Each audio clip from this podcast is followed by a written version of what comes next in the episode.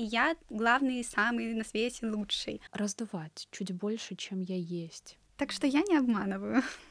Я просто так э, чувствую.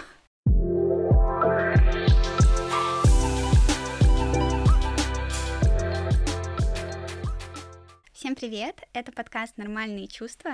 Меня зовут Вика, и в гостях у меня Настя Лохмицкая, психолог, гештальт-терапевт, специализирующийся на темах самооценки, тревожности. И мне кажется, у нас сегодня как раз тема нарциссизм, самооценка — это самое что можно сказать близко к теме нарциссизма, и поможет мне в этом Настя. Настя, привет. Привет. Я теряюсь, куда смотреть. А, здесь есть и видео, и микрофоны. Смотрю на тебя и думаю, куда ты смотришь, и ты смотришь в камеру. Можешь смотреть на меня, можешь смотреть в камеру, как тебе удобней. Хорошо. Э, тема сегодняшняя — нарциссизм. Вообще, я считаю себя нарциссом и считаю себя самым лучшим среди всех нарциссов. Простите, другие нарциссы. И мне хочется понять вообще, кто такие нарциссы, чтобы и вы лучше понимали, кто такие нарциссы, и ты лучше объяснила. Можешь, пожалуйста, объяснить, кто такой нарцисс? Потому что, мне кажется, для большинства людей нарцисс — это такой человек, я лучше всех, у которого завышенная самооценка, все вокруг ничто, и я главный, самый на свете лучший. Но на самом деле это совершенно не так, и мне кажется, все люди в какой-то степени нарциссы. Кто такой нарцисс? Ну, в общем, все то, что ты говорила, э, это верно да, про то, что какими характеристиками обладает нарцисс, и то, что каждый в некоторой степени нарциссичен. У нас был в опыте нарциссичный опыт в нашем детском, и это повлияло на нас э, э, и на развитие черт нарциссических. А вот смотри, как вообще получается, что кто-то рождается нарциссом, становится нарциссом? От чего это зависит? Я бы так выделила э, два типа нарциссов сразу. Это те, которые получаются вследствие нарциссической травмы, и те, которые воспитываются нарциссами, ну, либо в семье нарциссической. И те, которые получаются вследствие нарциссической травмы, это нарциссы, э, в опыте которых было такое взаимодействие с значимым человеком совсем в крохотном возрасте, когда эм, его отвергли. То есть ребенок, он в основном эм, плачет, когда его потребности не удовлетворяются. Либо когда он что-то хочет еще большего, да, и он все выражает через плач.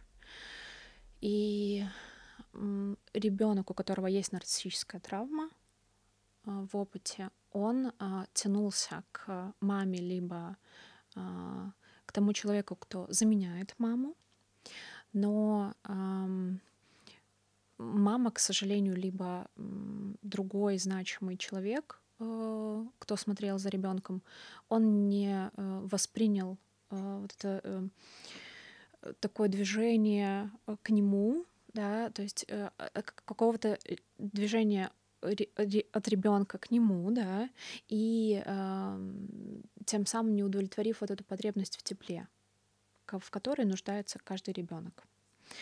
И таким образом ребенок продолжает плакать, к нему никто не подходит, э, он успокаивается и сталкивается с э, горем, что вот э, он не хотел кушать, он не хотел там, э, чтобы ему поменяли подгузник, он хотел вот этого человеческого отклика, он его не получил. И вот это а, нарциссическая травма, если говорить кратко. А, что касается нарциссических семей, то это семьи, в которых один либо оба родителя являются нарциссами, либо же есть такие фасадные семьи, то есть в которых очень важно. Но это тоже, по сути, э, там тоже кто-то нарциссичен, потому что для таких людей, они обычно говорят детям, а, что люди скажут. Ты должен быть самым лучшим, ты должен учиться лучше всех, ты должен быть первым. Меня нарциссичные родители, мне кажется, это очень сильно повлияло. У меня две сестры, и они тоже очень нарциссичные. Поэтому я не исключение в своей семье, и у меня нарциссичные родители. Мне мама в детстве вырывала листики с тетрадкой, если там были помарки. И я еще была в профессиональном спорте, и мне кажется, это очень сильно еще повлияло на мое становление как нарцисса, потому что э, очень непонятно, когда ты правда лучше, а когда нет. Вот э, ну, в спорте такое достаточно жесткое отношение, и вроде ты что-то выиграл, ты приходишь на следующий день на тренировку, а тебе говорят, ты никто, все, ничего нет, тренируйся дальше. И у тебя такой диссонанс, что вообще происходит. И, наверное, и спорт очень сильно повлиял, потому что в спорте как раз-таки меряется первый и проигравшие все остальные. Да, в таких семьях обычно э, Почему спорт присутствует, например, либо там какая-то деятельность такая, которая ребенку не нравится, или там у ребенка чаще всего не спрашивается, «А, хочешь ли ты пойти куда-то, да, э, там, на какой-то кружок, либо на спорт, либо вот такой спорт тебя устраивает, вот это а, как будто а, составляющая такая эмоциональная, которая говорит о истинных потребностях ребенка, а, о ней как будто напрочь забывается. И вот это говорит о, том, что э, человек, он э, будет, ну, в нем будет развиваться э, нарциссические черты, когда он не будет э, тестировать, хочу я этого или нет. Я устал, например, да, я там, что я сейчас чувствую, э, как я вообще, хочу ли я продолжать, мне комфортно, где я сейчас. Вот это все отходит на какой-то э, десятый план, потому что, как правило, в таких э, видах спорта, как, например, там, не знаю, э, бег, легкая атлетика, фигурное катание, э, хоккей, например, а, они очень такие достаточно интенсивные по нагрузке, и там, правда, нет вот этого вот, э, да, себя остановить, нет в моменте, да, там кажется, это еще сложнее, да, особенно для ребенка, которому нужен взрослый, э, чтобы он спросил, тебе как вообще? Ты справляешься с этим? Потому что часто э, слышу истории о том, что даже если как-то спорт и нравился, то это было э, очень так по нагрузке достаточно тяжело для ребенка выносимо. Потому что, ну, там, например, выходной, либо свободное время это был э, спорт, либо какая-то активность другая. И но мне кажется, в спорте по-другому нельзя. То есть спорт это часть жизни, и она забирает все твое свободное время. Ты идешь на тренировки, ну, у тебя вся жизнь, вся семья в какой-то мере подстраивается под твой спорт. Угу. И это тоже влияет на ребенка. Это то, и что... давление, то есть угу. на тебя столько всего положено. Угу. То есть э, я думаю, что в этом смысле, да, вот это уже а, тоже влияет да, на ребенка тем, что а, мне нельзя, например, уставать, или там я не думаю об этом, да. А, и вот это такие, такая ответственность несоизмеримая для ребенка уже ложится на него, что там вся семья подстраивается, а, мы тебя возим, мы тебя возили, как ты можешь бросить. Ну, то есть вот это все еще усложняет такую ситуацию что там либо ты хорошо, и еще при этом, как правило, а, нужно а, какие-то результаты показывать ведь мы в тебя вкладываемся, вот. И чаще всего это история про то, что э, родители больше в этом заинтересованы, чем ребенок.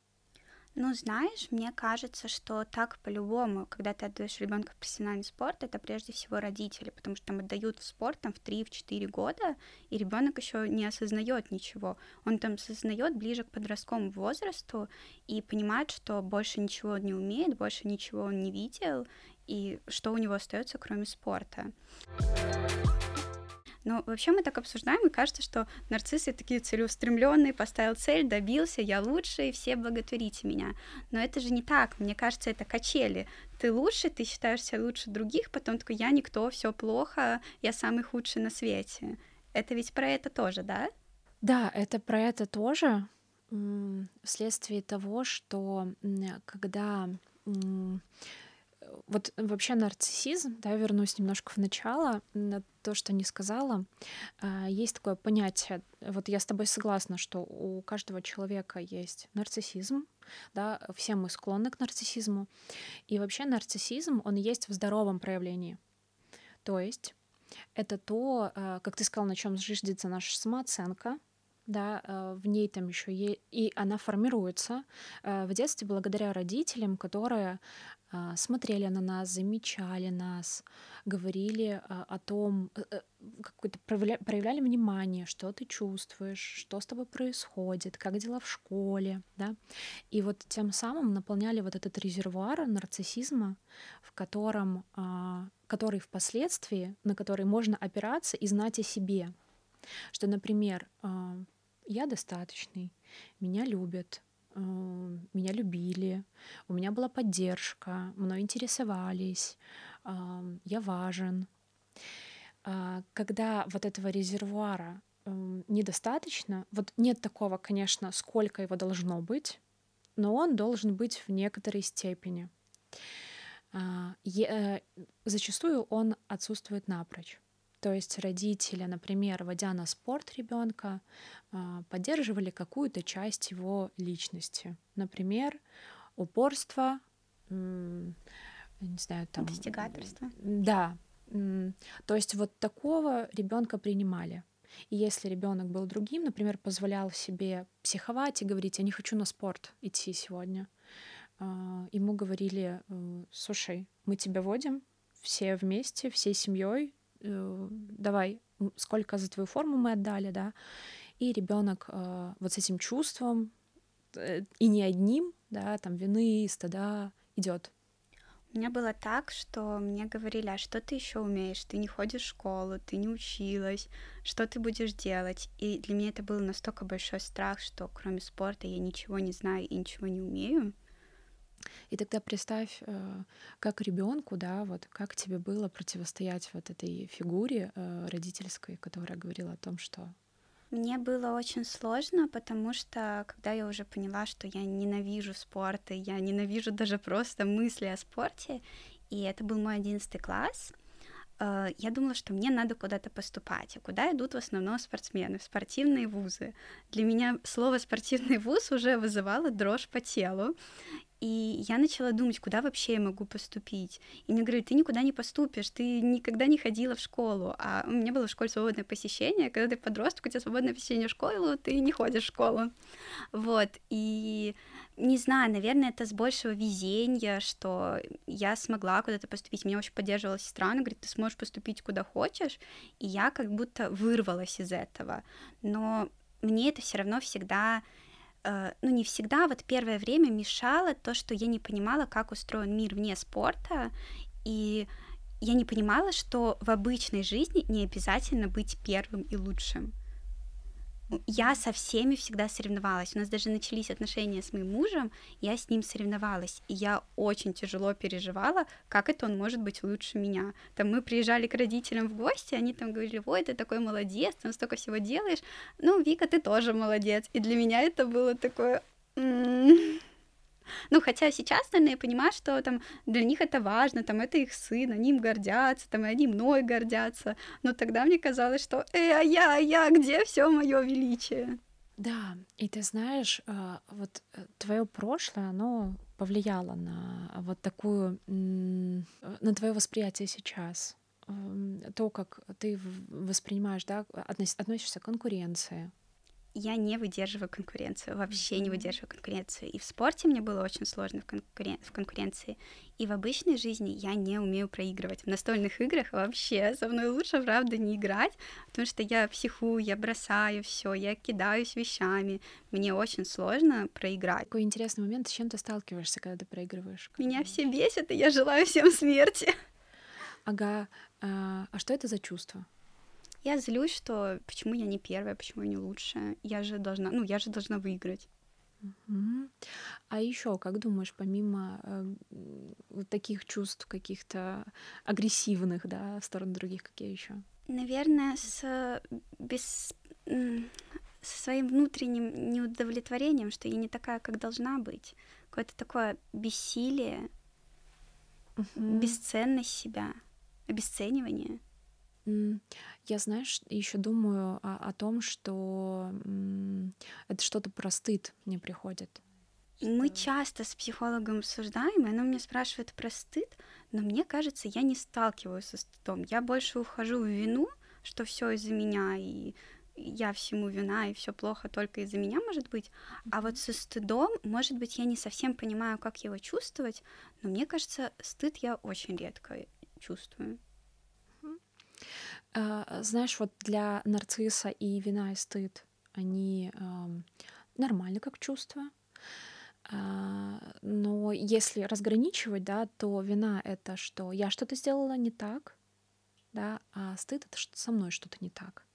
То есть оно, оно такое, это два таких э, неприятных, я бы сказала, чувства, вот которые неприятно переживать.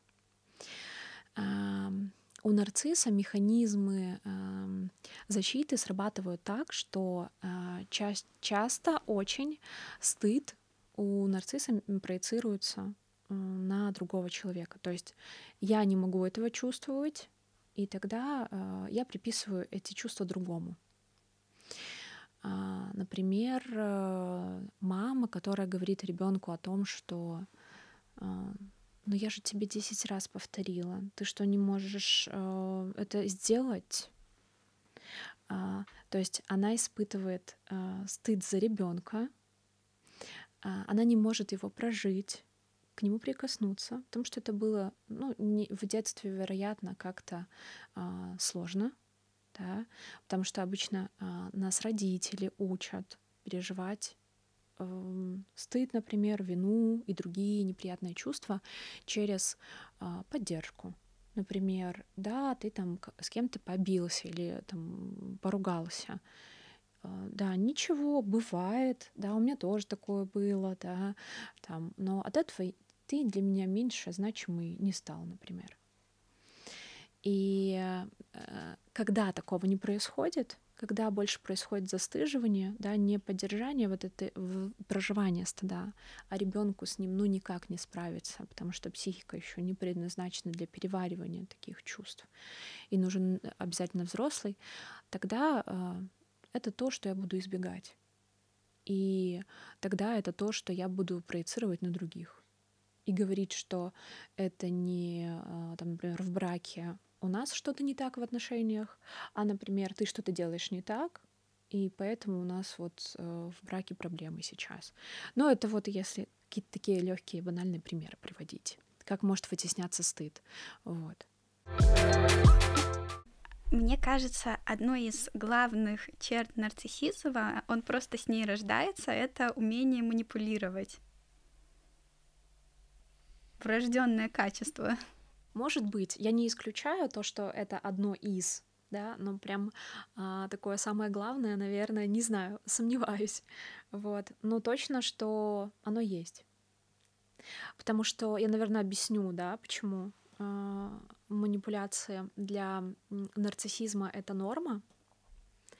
Ну, потому что, к сожалению, э, в детстве нарцисс сталкивался с не совсем с здоровым отношением к себе.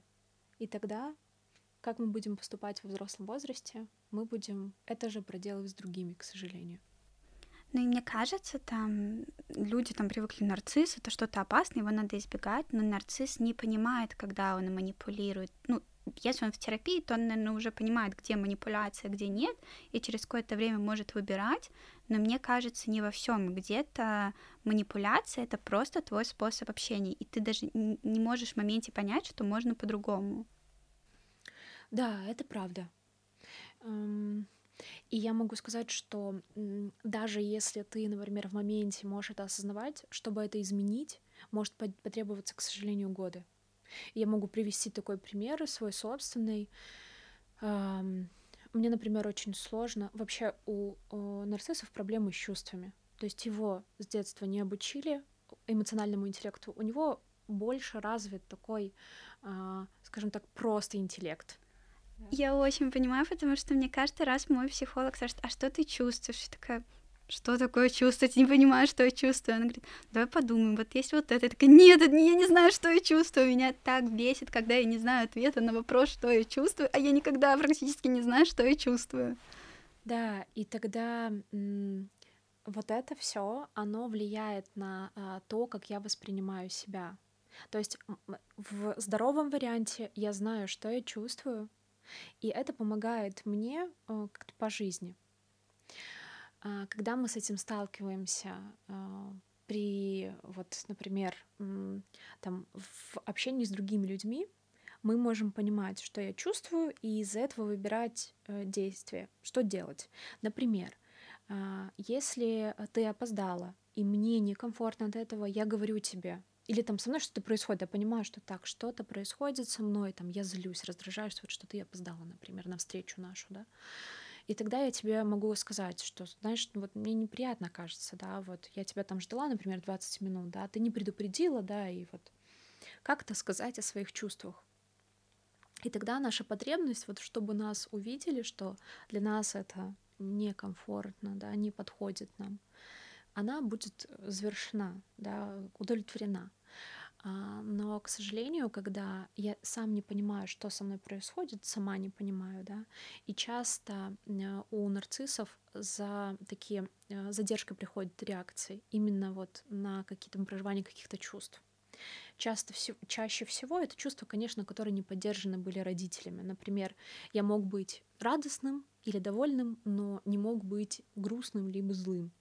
И тогда вот с этим будет э, сложнее, потому что вот это не поддерживалось родителями, да, говорили, что там, что ты сейчас сопли мнешь, да, или там, что ты тут ню не распустил, соберись, э, или грустить плохо, вот, и это тем самым останавливает чувство. И с этим, например, с этими чувствами нарцисс вообще не будет знаком.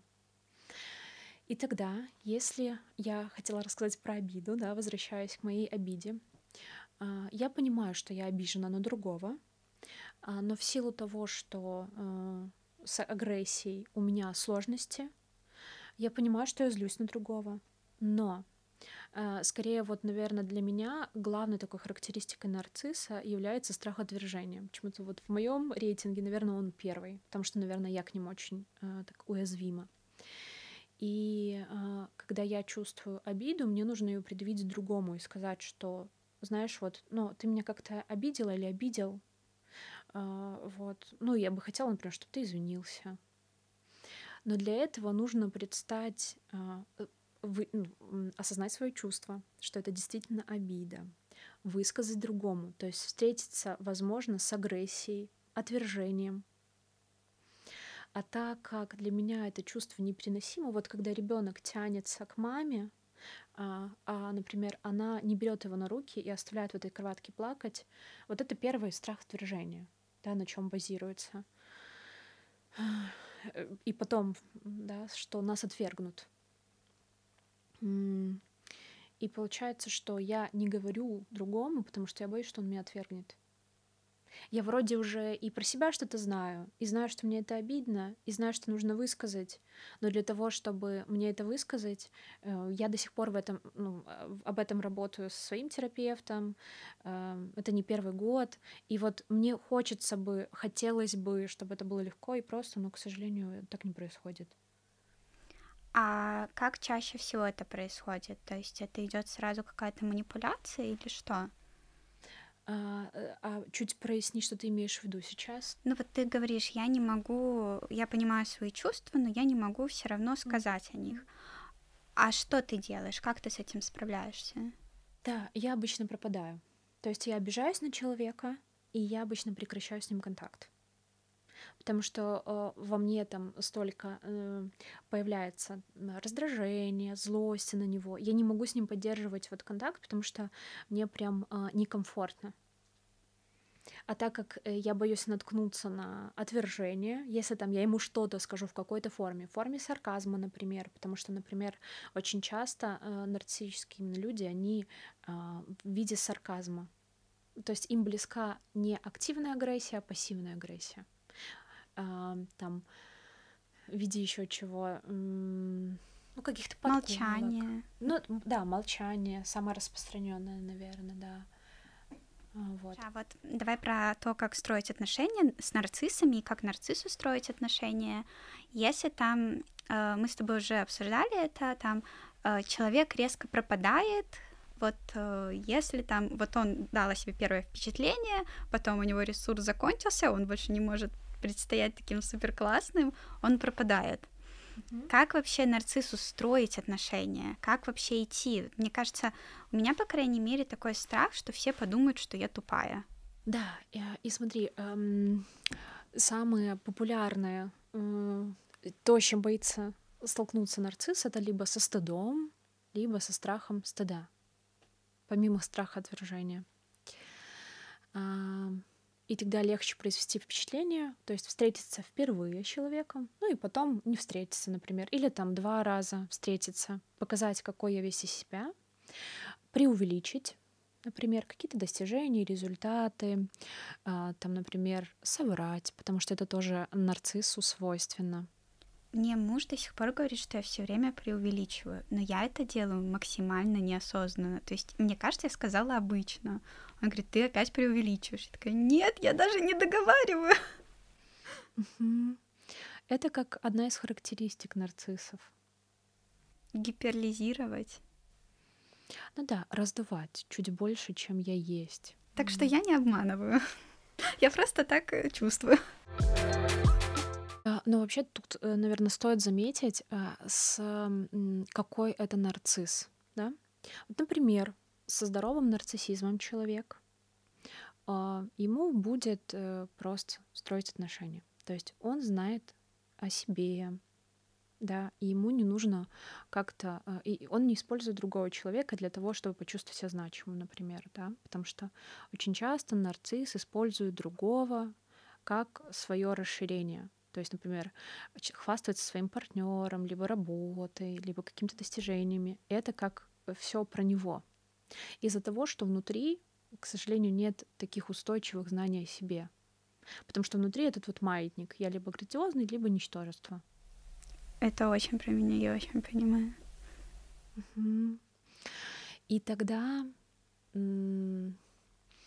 если говорить про людей, которые э, вот чуть дальше, да, э, чуть меньше у них вот этого здорового нарциссизма, есть такое понятие, как дефицитарный нарциссизм и грандиозный. А, на самом деле типов, видов нарциссизма достаточно много. Я думаю, каждый психолог может выделить какие-то свои, с какими он сталкивался. А, вот. Что касается вот дефицитарности, тут скорее я, наверное, пару слов скажу о том, что э, это люди, которые, у которых очень мало здорового вот этого нарциссизма, э, которые, к сожалению, не получили вот это отражение в детстве, что со мной все хорошо, э, что там э, ты достаточный. К сожалению, это было поддержание, как мы уже говорили, какой-то одной стороны, да, например, удобной, да, или там хорошей. А, и неподдержание всех остальных сторон человека. И тогда вот ребенок еще выбирает вот эти все свои качества, стороны, куда-то в сторону отправить, например, в тень, да, и вот, вот это вот хорошестью и удобностью продвигаться. И тогда с такими людьми, э, ну, я думаю, что по первости очень э, комфортно строить отношения. Вот я себя отношу к дефицитарному нарциссу. То есть, э, чем, например, такие отношения с таким человеком хорошо, по первости, потому что я точно знаю, как сделать другому хорошо. В первую очередь я буду думать о другом, да. А, я буду как-то подстраиваться вот дефицитарные нарциссы, они обычно вот какой-то у них такой вот модель поведения. И это прям очень комфортно, да. Но потом, понятно, когда начинается уже чуть больше нахождение с другим, да, там э, власть вот это вот, э, потому что у, дефицитарного нарцисса есть э, опять же, вот эта грандиозность и ничтожество, да, вот, ну, там, может, каких-то более таких не прям э, в таком размахе, да, большом, а чуть меньше, но тоже этот э, какой-то такой механизм есть. Э, и тогда, например, э, я буду не уверена в партнере, когда меня будет настигать вот это ничтожество, да, то он меня любит, и смотри, я могу сказать, тут еще а, можно предположить о катастрофизации, что тоже для нарцисса характерно. То есть э, там из крайности в крайность, да, либо вот если будет э, плохо, то это будет прям все умрут там, да, там, э, если, ну и то есть вот эта вот крайность, она всегда нет э, чего-то серединного, а есть только вот, если мы поругались, то мы непременно там разведемся, например, да, или э, не знаю, там, если что-то болит, да, где-то, то, ага, это потому, что все у меня там рак, например. Слегка. У меня есть история про рак. У меня есть одногруппница, была одногруппница, когда я училась, у нее был рак, и я как-то, мне болела спина, и я была уверена, что у меня рак. Я прихожу в универ, и у нее спрашиваю, расскажи мне симптомы рака. Она рассказывает, я говорю, у меня рак.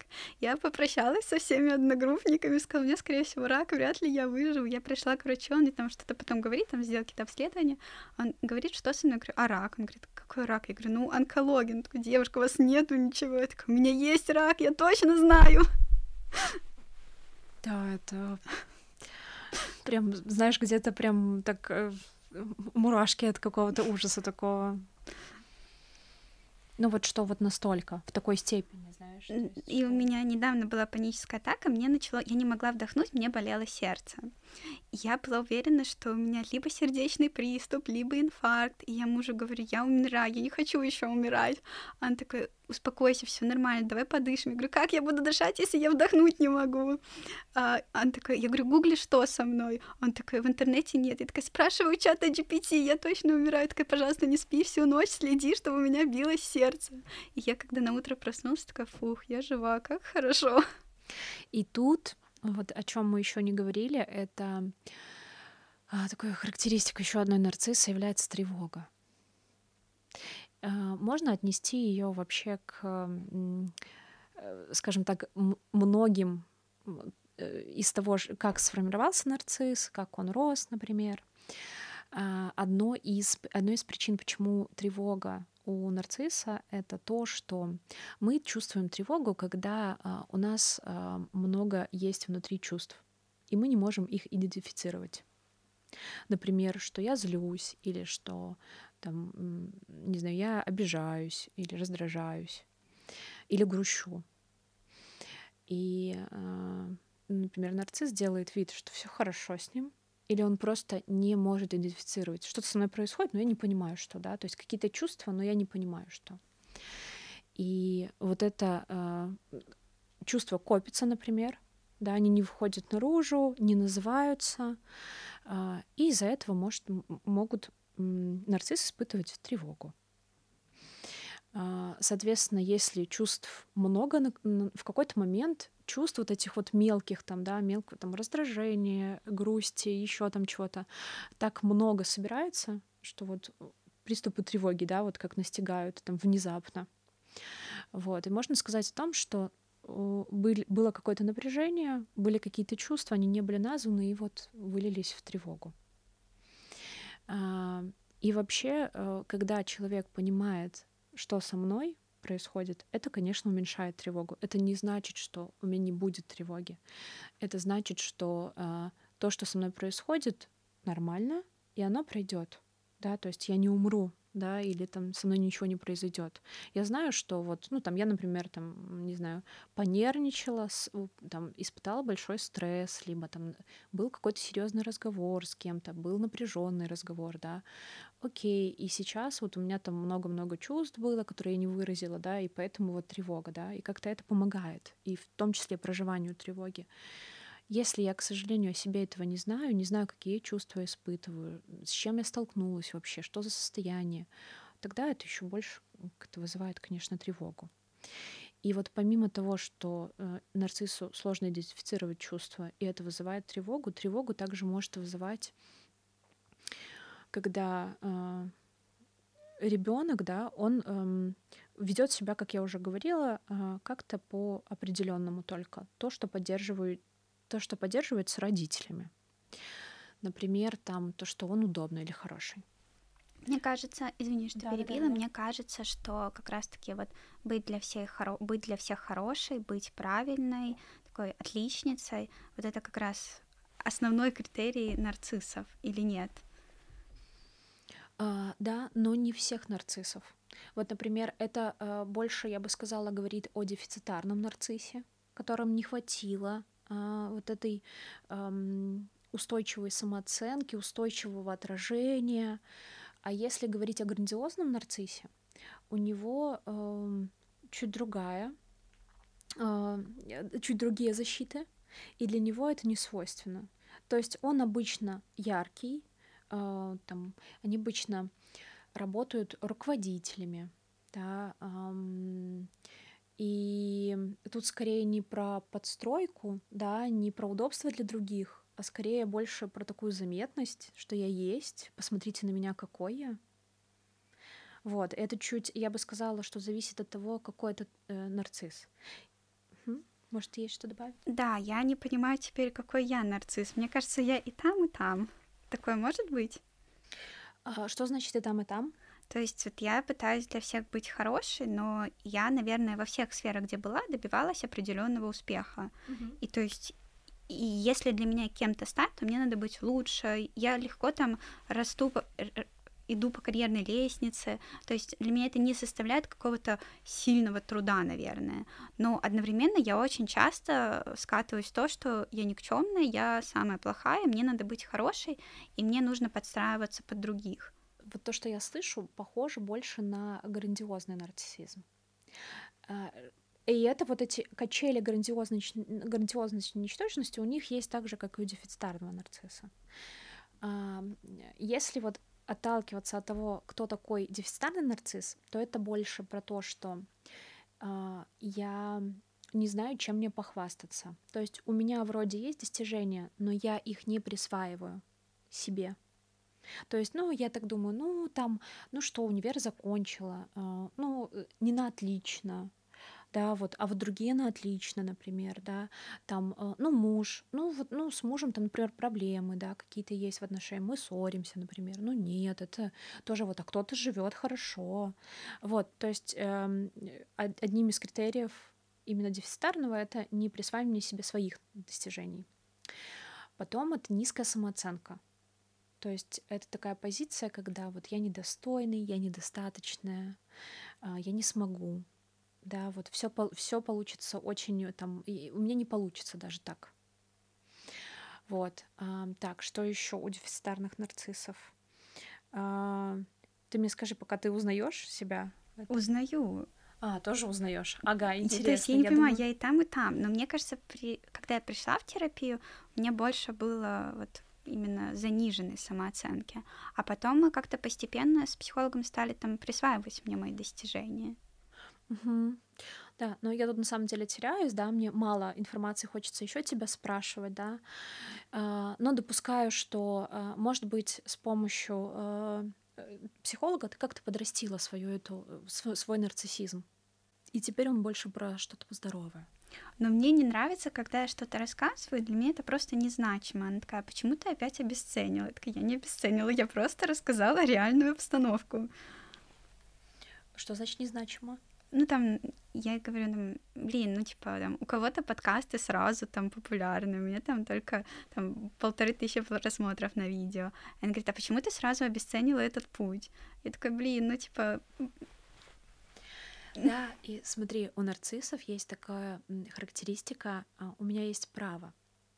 И тогда эм, вот это право, например, там, э, чтобы получилось сразу, то есть нет вот этого э, пункта, что я приложу усилия, и у меня получится. А есть вот это э, так, если я сразу делаю, вот сразу должно получиться. То есть проскакивается путь э, с, до результата. То есть э, про, на процесс не обращается внимания, и важен только результат, чтобы вот было какое-то количество там каких-то, например, лайков, либо каких-то прослушиваний.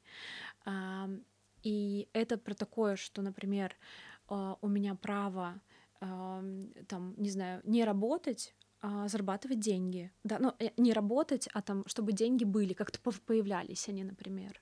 Или там мало работать.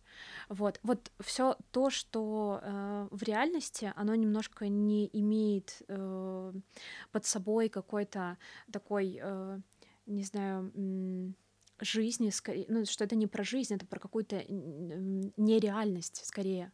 И вот это, мне кажется, сейчас очень популярно и везде используется, что вот не работать, а зарабатывать деньги, да, там при этом, а имея деньги при этом. Безумно мне это весть. Я не понимаю, как люди работают 2-3 часа и говорят, я работаю 2-3 часа, у меня куча денег, я работаю не 2-3 часа, и у меня не куча денег.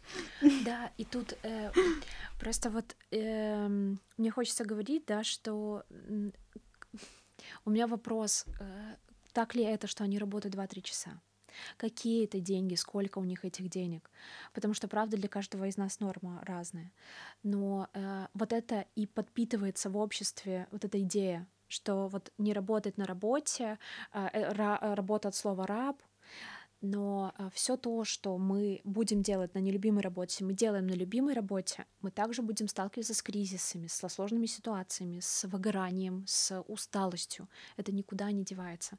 Но, к сожалению, вот это все для рекламы и популяризации вот образа жизни, который доста- достается как-то легко, и ты так тоже сможешь, вот он как-то эм, захватывает сейчас умы, и вот убирается вот это, что важная составляющая, что важны усилия что это бу- будет путь, что это будут плюсы и какие-то, да, в этом есть плюсы и минусы, что это все процесс, да, что э, нет какой-то волшебной таблетки, э, не, пози- не позиционируется это, да, а вот это скорее задвигается. Да, пейте кофе по четвергам, поливайте денежное дерево, дышите маткой, да, и, и будет это, счастье. Да, магическое мышление, которое тоже нарциссам свойственно, э, и которое, к сожалению, про, а, не про реальную жизнь, и не про эм, то, что это действительно появится у человека. Ну, опять же, вот это усилие, которое не надо прикладывать, и там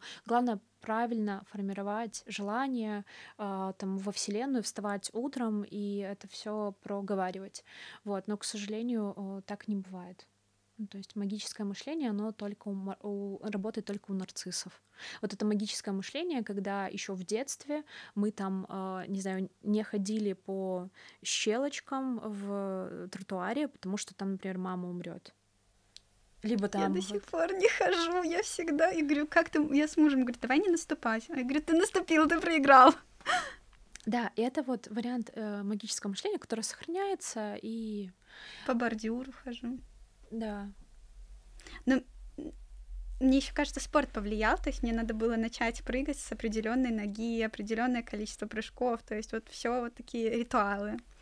Вот, мне кажется, очень получился такой интересный разговор. Мне вот сейчас заканчивается подкаст, у меня прям мысли, мысли, мысли, мне надо их посидеть, подумать, как это на мне отражается. Спасибо тебе большое, мне правда очень было интересно, надеюсь, зрителям тоже. А, я только переживаю за то, что а, я не определила, какой ты нарцисс. А, вот, и как-то э, тут я могу сказать, что мне прям стыдно, я же психолог. Вот.